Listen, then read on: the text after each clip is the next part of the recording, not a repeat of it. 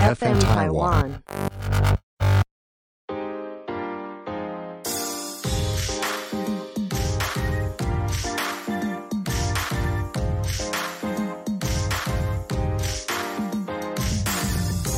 Hello，欢迎收听 Eason Medical 的 Podcast 节目 Eason O'clock，我是 Dr. Wilson 周卫之医师。我是 J 卡，Eason Medical 是一个分享医学知识的平台，我们将会观察生活中医疗或是健康的大小事，然后以简单轻松的方式来和大家分享正确的生活习惯。那在录制的几集之后呢，还是要跟大家讨论一下，跟分享一下，我们非常的开心进入到我们第二季的节目。这一季我们与 FM 台湾联合制作播出，这边也跟大家介绍一下 FM 台湾。FM 台湾不仅是一个 podcast 的节目声音创造团队，也是一个能让你发光发热的平台。所以，如果你已经是 podcaster 的话，欢迎你与 FM 台湾联系，为自己的节目找到更多广告赞助曝光的机会。欢迎大家在 IG 搜寻 FM 台湾的 podcast。Wilson，我们每一集的开场牌都是说，我们会观察生活中的医疗或是健康的这些大小事，然后以轻松简单的方式分享正确的生活习惯嘛。是那你觉得你最骄傲的生活习惯是什么？我最骄傲的生活习惯哦。嗯，嗯，没有哎、你 最骄傲的生活习惯，我觉得，你觉得这是一个就是讲出来会觉得让人很崇拜你，就会觉得说哇，比如说像是这个人意志力，Dr. Wilson 的意志力怎么这么强？Dr. Wilson 的自制力怎么这么好？嗯哼。你觉得你我我觉得我应该是一六八吧，一六八跟在那个减糖的部分，我觉得我自己控制的还算蛮好的。就是我可能一六八不会是那种哦，我就是人生只做一六八，一六八断食。我可能会就是我这个礼拜或下个礼拜连续两个礼拜，嗯我可以很清楚的在做一六八。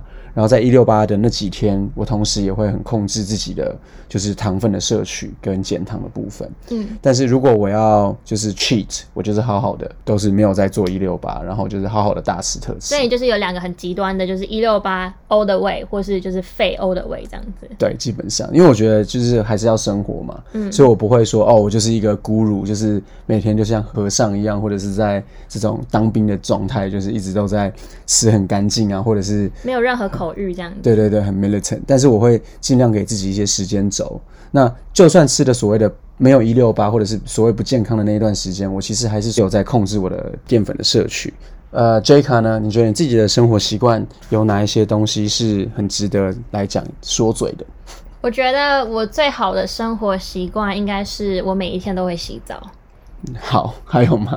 我觉得这很值得骄傲哎、哎、可是这样真的真的，因为我从你有遇到没有每天洗澡的人吗？没有我的意思是说，就是不会刻意不去洗澡，但是就是可能你有些情况下，比如说像是你可能喝喝醉，嗯哼，或是太晚回家，出去玩太晚回家很醉，有些人就会很懒得洗澡，可哦，能就是但就算你很醉，你还是我就算多醉，我我其实也没有到很醉啊，就是我就算出去玩到多晚，我回来我一定会卸妆，然后我一定会洗澡，因为我知道很多女生出去玩就不不卸妆哦，哦，很累啊，什么就是没就有卸直接，去睡觉了，对，这个其实很伤皮肤真的还蛮伤皮肤的。OK OK，这样还这样是一个还我觉得还蛮，还蛮值得骄傲的，我觉得还蛮害。厉害的啊。的该洗头、该洗澡的时候，就是把 一些基础生活卫生做好，这样 OK。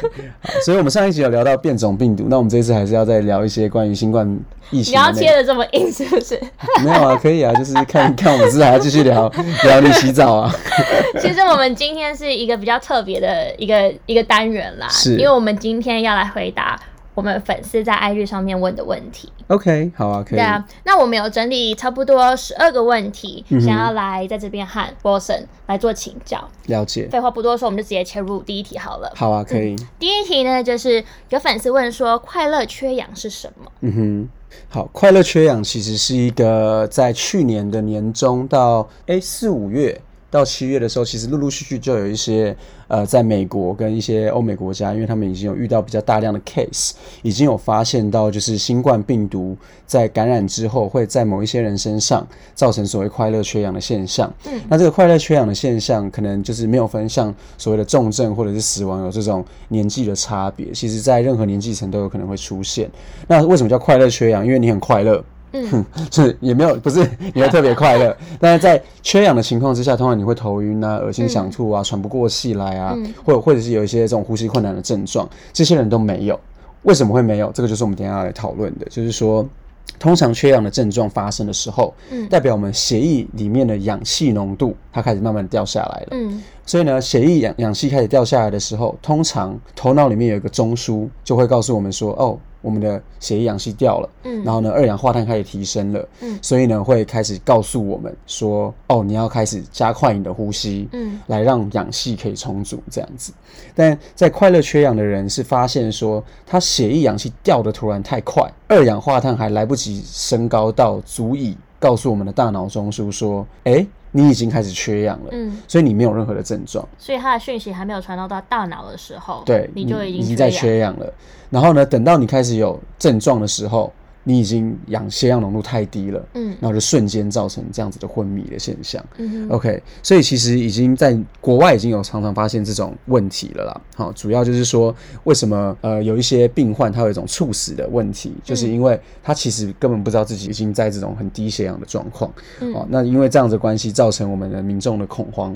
最近因为媒体又在讲了嘛，所以就是二氧化碳来不及上升。哦。如果我们有要侦测的话，是不是要买血氧机啊，嗯。在家带着啊，哦，然后马上来侦测这样子的一个现象。嗯。OK，但是这边其实跟大家分享一下，就是说现在假如说你没有接触史，就是都好好的，其实反而如果你为了要去买这个血氧机，跑出去拍拍照，说不定还会在有途网购啊，图增。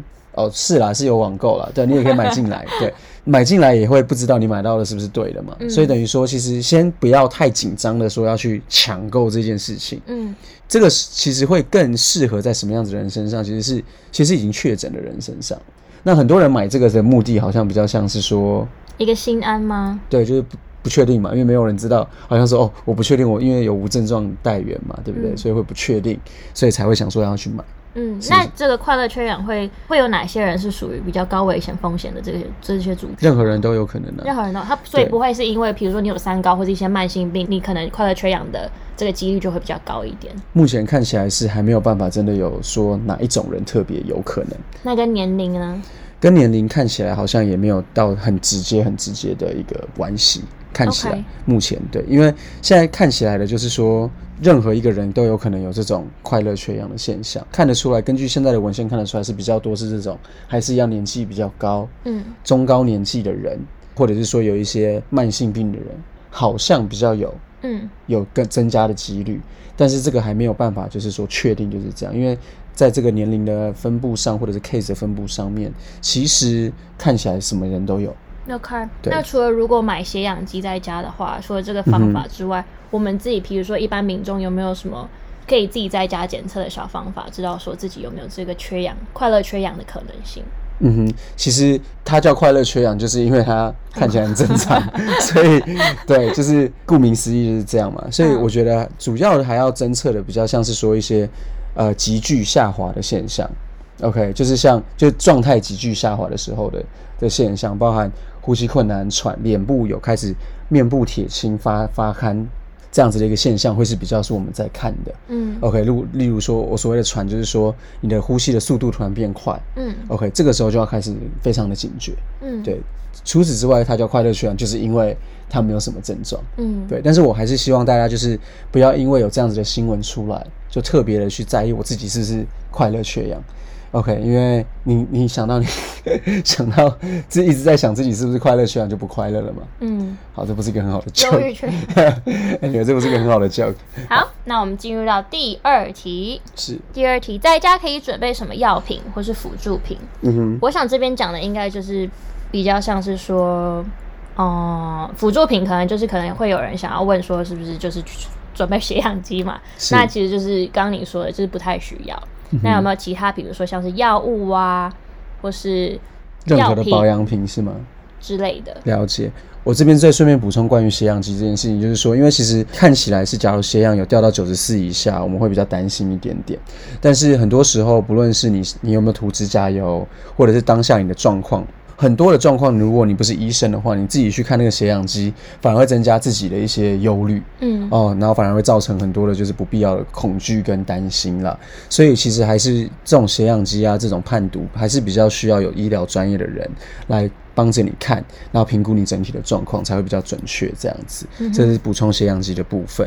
那家里准备药品的话，我自己会准备一些呃症状缓解的药物，哦，包含一些咳嗽、嗯。消炎、止痛，然后包含止化痰。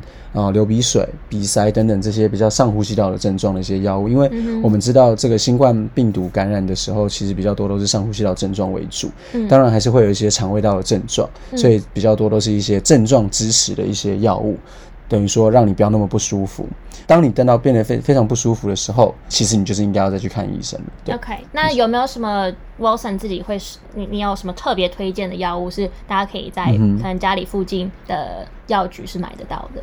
Right，这个的话，因为有牵涉到医疗法律、医疗、哦 医疗法跟医疗广告的关系，嗯所以我不能讲出名字，但是我只能讲说，例如像书圈圈，OK，或叉叉笑 这种喉糖啊，哈，或者是说有一些像 B 叉叉或者是叉叉定的这种这种喉咙杀菌的一些碘酒型的嗯。喷剂或者是一些喷喉咙的一些药物，这些细节我会在我的个人的 Instagram 再跟大家分享，因为可以打出来，大家看也会整理的比较完整。但整体想要跟大家分享的就是说一些消炎止痛药，嗯呃，一些呃喷喉咙的消炎止痛的一些喷剂。嗯 OK，一些鼻塞缓解的的药物等等的，都会是我一些平常会准备的药物这样子。所以这不是只有就是为了新冠病毒而准备的，就是平常你可能在家里感冒或是发烧这些东西，也都是可以先用的，对嗯以备不时之需。对，也是可以先用，对，以备不时之需，没错。好，Question number three，、嗯哼，新冠病毒在空气中就可以传播？是问号。对，没错啊，这是大家都知道的吧？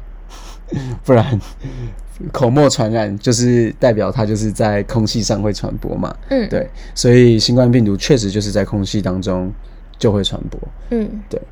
那如果像是抽烟的人啊，比如说在路上抽烟的这些人啊，嗯哼他们抽烟，我们先假设说他是确诊者在抽确诊者烟，在抽烟好了。他的烟会不会带病毒？对，因为其实我有时候就是之前啦，现在比较没有了。之前有一次就是在路上有可能的时候，啊就是嗯有人在抽烟，然后那时候大家都已经就是蛮恐慌的了，然后他还在那边抽烟，我就有有有绕道，嗯哼，不其实然从他旁边走过去。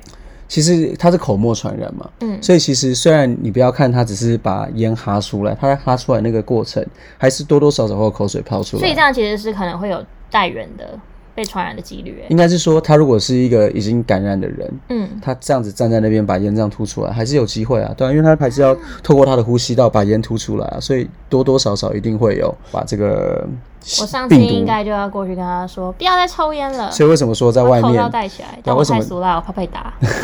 对啊、所以就是为什么要叫你在外面都要戴着口罩，其实是有原因的。所以抽烟确实还是有可能会传染的、那如果是吃饭呢，在户外吃饭的话，如果有有带源者在吃饭，那旁边经过人，他们会不会有这些风险被传染？经过其实如果只是单纯经过，就不太，当然还是有那个几率，但几率就不那么高。主要是要有持比较长时间的接触。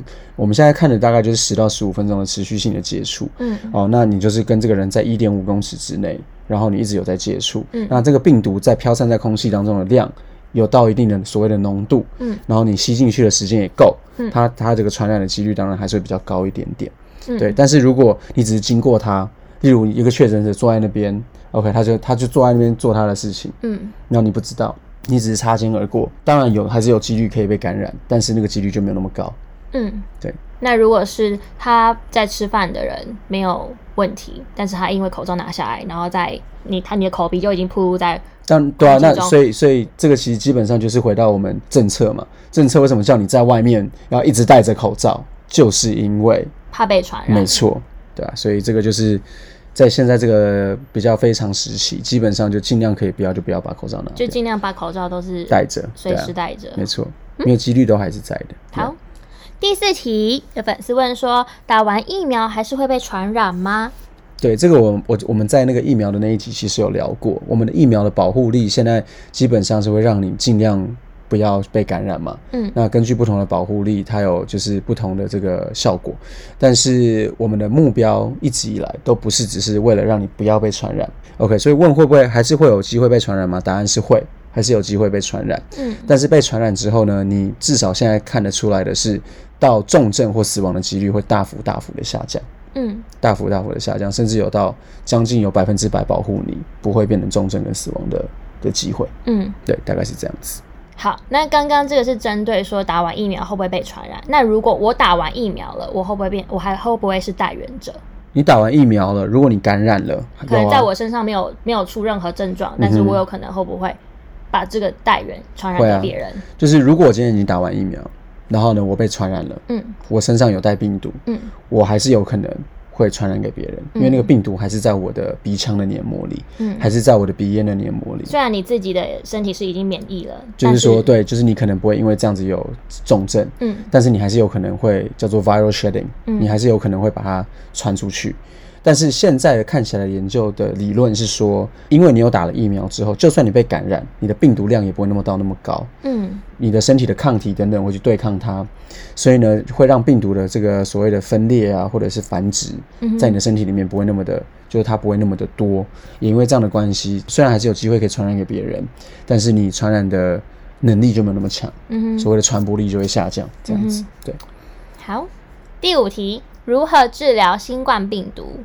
然后确诊者的治疗又是什么？嗯，如何治疗新冠病毒的感染或者是 COVID-19 的 disease 的话，其实这是一个大灾问。嗯，OK，因为它从轻症一路到重症的治疗方式不一样。嗯如果在轻症的状况的话，当然就还是比较保持这种保守性、支持性的疗法。嗯什么叫保守性、支持性的疗法？就是我们观察症状，然后根据症状给予症状性的缓解药物。嗯就像一般感冒的治疗，医生其实你头痛，我就给你吃头手痛药。对对对，口咳嗽就给你咳嗽药这样子。嗯那在进入比较中重症的时候，就会根据它的血氧的浓度，然后我们再来来观察是不是要给他戴氧气罩、氧气面罩，或者是说在这个他如果进入比较重症，例如说肺部有一些比较严重浸润的时候，我们会再给他一些比较积极的疗法，嗯例如像一些免疫的疗法。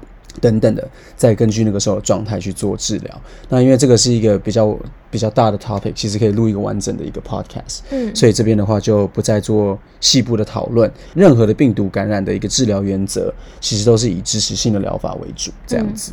对，第六题，感染新冠病毒即使治愈后，永久遗留的症状可能会有哪一些？现在在看起来的话，在这个新冠病毒感染治愈后，看起来没有所谓的永久遗留的症状，就是应该是说会有一些后遗症。嗯但是永久，我们毕竟还没有观察这些人到他死掉嘛，嗯，所以我们其实没有办法知道说时间还没有那么对，还没有那么长，所以也没有办法真的知道说所谓的永久了。嗯所以如果要以永久来讲的话，还不知道。但是我们知道看起来是有一些后遗症的，主要的包含几大类，一些精神相关的、呼吸道相关的，OK 是为主。然后再来的话就是一些呃神经相关的、嗯。O k 精神相关的包含像一些不能专心嗯哼，OK 有一些 cognitive disorder，嗯。OK 就是觉得哎、一直觉得很疲倦，一直觉得不能专心，一直觉得很觉得累累的，很累累的 fatigue，OK，、这个是精神相关的。嗯哼。那再来的话，像这种呼吸喘，OK，吸不太到气，吸不太饱气，或者觉得呼吸有还是有一点困难的，这个也是有一一部分的比例。那这个都其实出现在百分之五十以上的一些病人会看得到有这样的现象。但是这边要特别强调，在我们第一集其实有提到，大部分出现一些所谓的比较长期后遗症的人，都是有这个所谓新冠重症，因为新冠住过加护病房再出病房的人，嗯这种人才会比较有这种所谓两三个月以上的后遗症。嗯例如说，他治愈之后的两三个月后，都还是有这样子的一些症状出现。OK，所以比较多是出现在重症的人身上。嗯对，大概是这样子。那比例的话，其实整体看起来就是在百分之三十到五十不等。最后的话，就像有些人会说，诶，那味觉失去啊，或者是一些呃闻闻味道能力失去，会有多少的比例？嗯目前看起来的话是不等的，嗯，不等的。对，那也不一定会有这么多的人是有这样子的问题。好，那接下来是第七题。新冠病毒如果附着在衣物上面或是口罩上面，它们会残留的时间会大概多久？嗯哼，这个其实真的又是回到我们第一集还第二集的时候讲到的，就是说，呃，新冠病毒其实附着在任何表面的时间真的是很不等。嗯我们从它刚开始出来的时候，有些人说哦，会有一些传言说哦，它会附着在什么玻璃瓶上面什么十三天呢、哦，我什记得那个手机荧幕，什么手机所以荧幕啊，我每天都刚开始的时候，每天都狂消毒没我的手机荧幕。其实因为那个东西其实就是它实在是很难研究了，嗯。OK 很难研究它到底是附着多久。我们只知道它确实会有这个附着跟残留的几率嗯。跟机会，然后我们也知道说哦，反正你附着了，你碰到你就会透过鼻腔黏膜或者是揉眼睛、嘴巴吃进去，嗯。这个都都是有这个机会的。但是像我们之前前几集有讨论到，这个不是主要的传染途径，嗯所以我是希望让大家知道说，就是不要太执着于这个事情。嗯 OK，那现在看起来是它有残留，平均的话残留两三天。嗯那根据不同的 material，根据不同的材质，它残留的时间确实不一样。但是就像刚刚说的，主要的传染途径还是口沫传染，嗯透过空气传染。所以呢，我还是希望大家就是不要太执着于它残留的时间，它残留在各种嗯表面的这个，就算知道了，我我做一个大表，然后把每一个时间都列出来，其实对它也只是一个参考。对，没错没错，其实不是一个那如果你真的很担心的话，就跟我一样嘛，酒精瓶带着，酒精棉带着，该该擦的东西擦，该消毒的消毒，你自己也会比较心安嘛。对，就不用特别的去大规模的消毒，嗯但是就是基本的防疫的措施有做好就好了，对啊。嗯第八题，中国疫苗是不是没有用？嗯哼，因为呢，在塞西尔有七成的人接种中国疫苗，结果疫情不减反增。嗯，其实这个部分，因为我是没有特别去读中国疫苗的相关的文献啦。那以我现在看到的文献的了解，是它的保护力的状态是大概在五成到六成左右。呃，之前也有提到说，保护力不是我们最在意的事情。嗯 OK，所以在意的是它有没有办法预防重症。嗯那我现在对于中国疫苗的了解，最多就只有到说它是用比较旧的科技做的，然后它的保护力是大概在五六成左右。你刚刚说比较旧的科技是什么意思？就是说之前有提提到，呃，这个大家可以再到我们的第二集去听一下，就是有讲到，就是用这种减毒疫苗或者说死疫苗等等的那些方式，嗯旧的方式在做，不是像现在的比较新的疫苗是用这种 mRNA 啊载体的嗯的科技去做的。嗯对，那中国疫苗到底是不是没有用？这个我不确定、嗯 o k 因为我还没有读过相关的文献，嗯所以我没有办法告诉你是不是真的没有用。那疫情不不减反增，我觉得就跟刚刚说的一样，就是它可能在保护力嗯可能比较没有那么好的状况之下，嗯还是有可能造成这个感染的现象出现这样子。那疫情不减反增，我觉得还是有可能会跟一些其他的因素有关。没错，所以它造成的原因有很多。对，嗯，所以不能只是就是单单说是不是疫苗没有用。第九题，怀孕还有正在备孕的人呢，如果有想要施打疫苗，有什么建议吗？嗯哼，这个问题其实在上个礼拜有蛮多人问的啦。那原因是因为之前在那个疫苗在刚刚开始在做人体实验的时候，他们并没有把孕妇纳入在这个实验的对象里面，嗯，所以在安全性的部分是不知道的。嗯，但是现在根据美国的 CDC，还有他们就是在最新的这个报告看起来是现实版的，嗯就是不是真正的这个所谓的 trial。现实版的这个经验看起来是没有太大的危险性。嗯哼 OK，之前是说孕妇跟备孕的人能不能打疫苗，现在看起来是可以打的，嗯就是它的安全性是不用太担心的，嗯因为造成危险的几率比你感染的几率还要低。嗯。对，对，目前看起来是这样子。第十题，刚刚我们是有讲到备孕还有怀孕的人嘛？那如果第十题是想想要问说年纪大还有其他疾病的人，他们如果想要施打疫苗，有什么建议吗？嗯哼，其实年纪大的人因为是风险族群，所以就建议要打，嗯因为他们第一个副作用低，第二个他们就确实需要保护。嗯所以年纪大的人会建议要打。嗯那其他疾病的话，像自体免疫疾病的人，就会是在访单上面建议不打的人，嗯或者是有一些免疫低下、服用免疫抑制剂的人，因为他们的免疫反应可能不会很好。那这个部分的话，就是也是不建议施打这样子。那如果不建议施打的话，他们没有办法靠疫苗来让自己的免疫力提升的话，让自己的保护力、让自己的保护力提升的话，那有什么其他的建议可以让他们来当做参考？基本上就是勤洗手、戴口罩、保持社交距离。那在这段时间，在疫情还在没有完全趋缓的情况之下，就建议在家里宅好宅满，嗯，尽量不要出去然后把。自己的身体状况养好没错，没错。好，第十一题，Wilson 有没有推荐的洗手乳或是肥皂？哎、这是想要问你的你的香你的体香吗？还是 目前的话，其实在卫生的习惯上面的话，或者是说防疫的角度来看的话，是没有特别了。因为其实基本上你只要有肥皂，把手先洗干净，OK，肥皂其实基本上任何的皂类洗基本上就会已经有破坏病毒本身的能力了。哦，所以不需要特别选这种，比如说什么杀菌，什么对那些倒是还什么好。可以杀九十九趴点九十九点九，基本上先把对，先把手先洗干净，然后呢，再来的话就是用酒精消毒。那当然，如果要到最干净的话，就像我们在医院里面用的一种，就是那种 scrub，对，那种酒碘酒类的那种不，用啦，到 iodine，对不对？那那当然就是最干净，嗯，对。但是除此之外，其实基本上可以搓得出泡沫的这些都没错其实就已经有效了。没错，那你自己个人有什么想要想要特别推荐给没观有，那你都用什么洗发？那就洗欢迎叶配那你有了。没有？对啊，OK，没有，目前是没有。对，嗯最后一题，第十二题，有粉丝问说，如果最近身体不舒服，不敢去医院，也不敢去冲急诊，因为现在大家都在讲说不要冲急诊嘛，那可以怎么办呢？嗯哼，那刚好也就是我们医生最近有推出一个远距医疗的服务。其实基本上像刚刚问到的这些问题，很多时候都是在我们医生的远距医疗的服务当中，也是有些朋友会问到的。那有很多的收听我们的 podcast 的听众跟朋友呢，也有可能因为在这段时间有一些慢性病的问题，包含一些身心疾病，包含像一些慢性的一些呃高血压、高血脂，乃至于到一些有心导管之后的病人，不知道该怎么做的，他可能也不知道他原本的医院有没有提供什么样的服务可以帮助他的，都可以透过我们医生的线上咨询跟远距医疗的服务，让我们帮助你回答你的问题。嗯，对，所以如果有需要的话，可以在我们的 IG 上面，就是点点到我们的官方账号的 Line，就可以了解更多这样子。对。好，那因为时间的关系呢，我们的今天的 Q&A 时间就先到这里。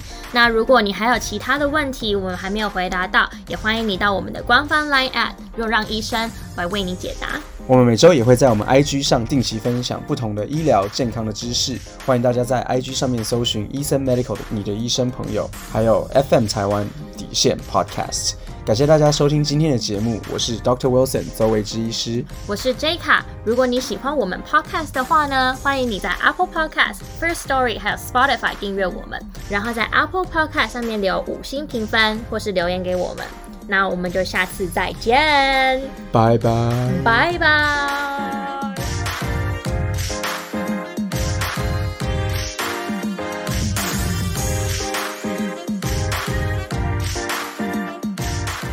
我是 Doctor Wilson 周位之医师。我是 Doctor Wilson 旁边的 J 卡。Eason Medical 是一个分享医学知识的平台，我们会将生活过过。Sorry。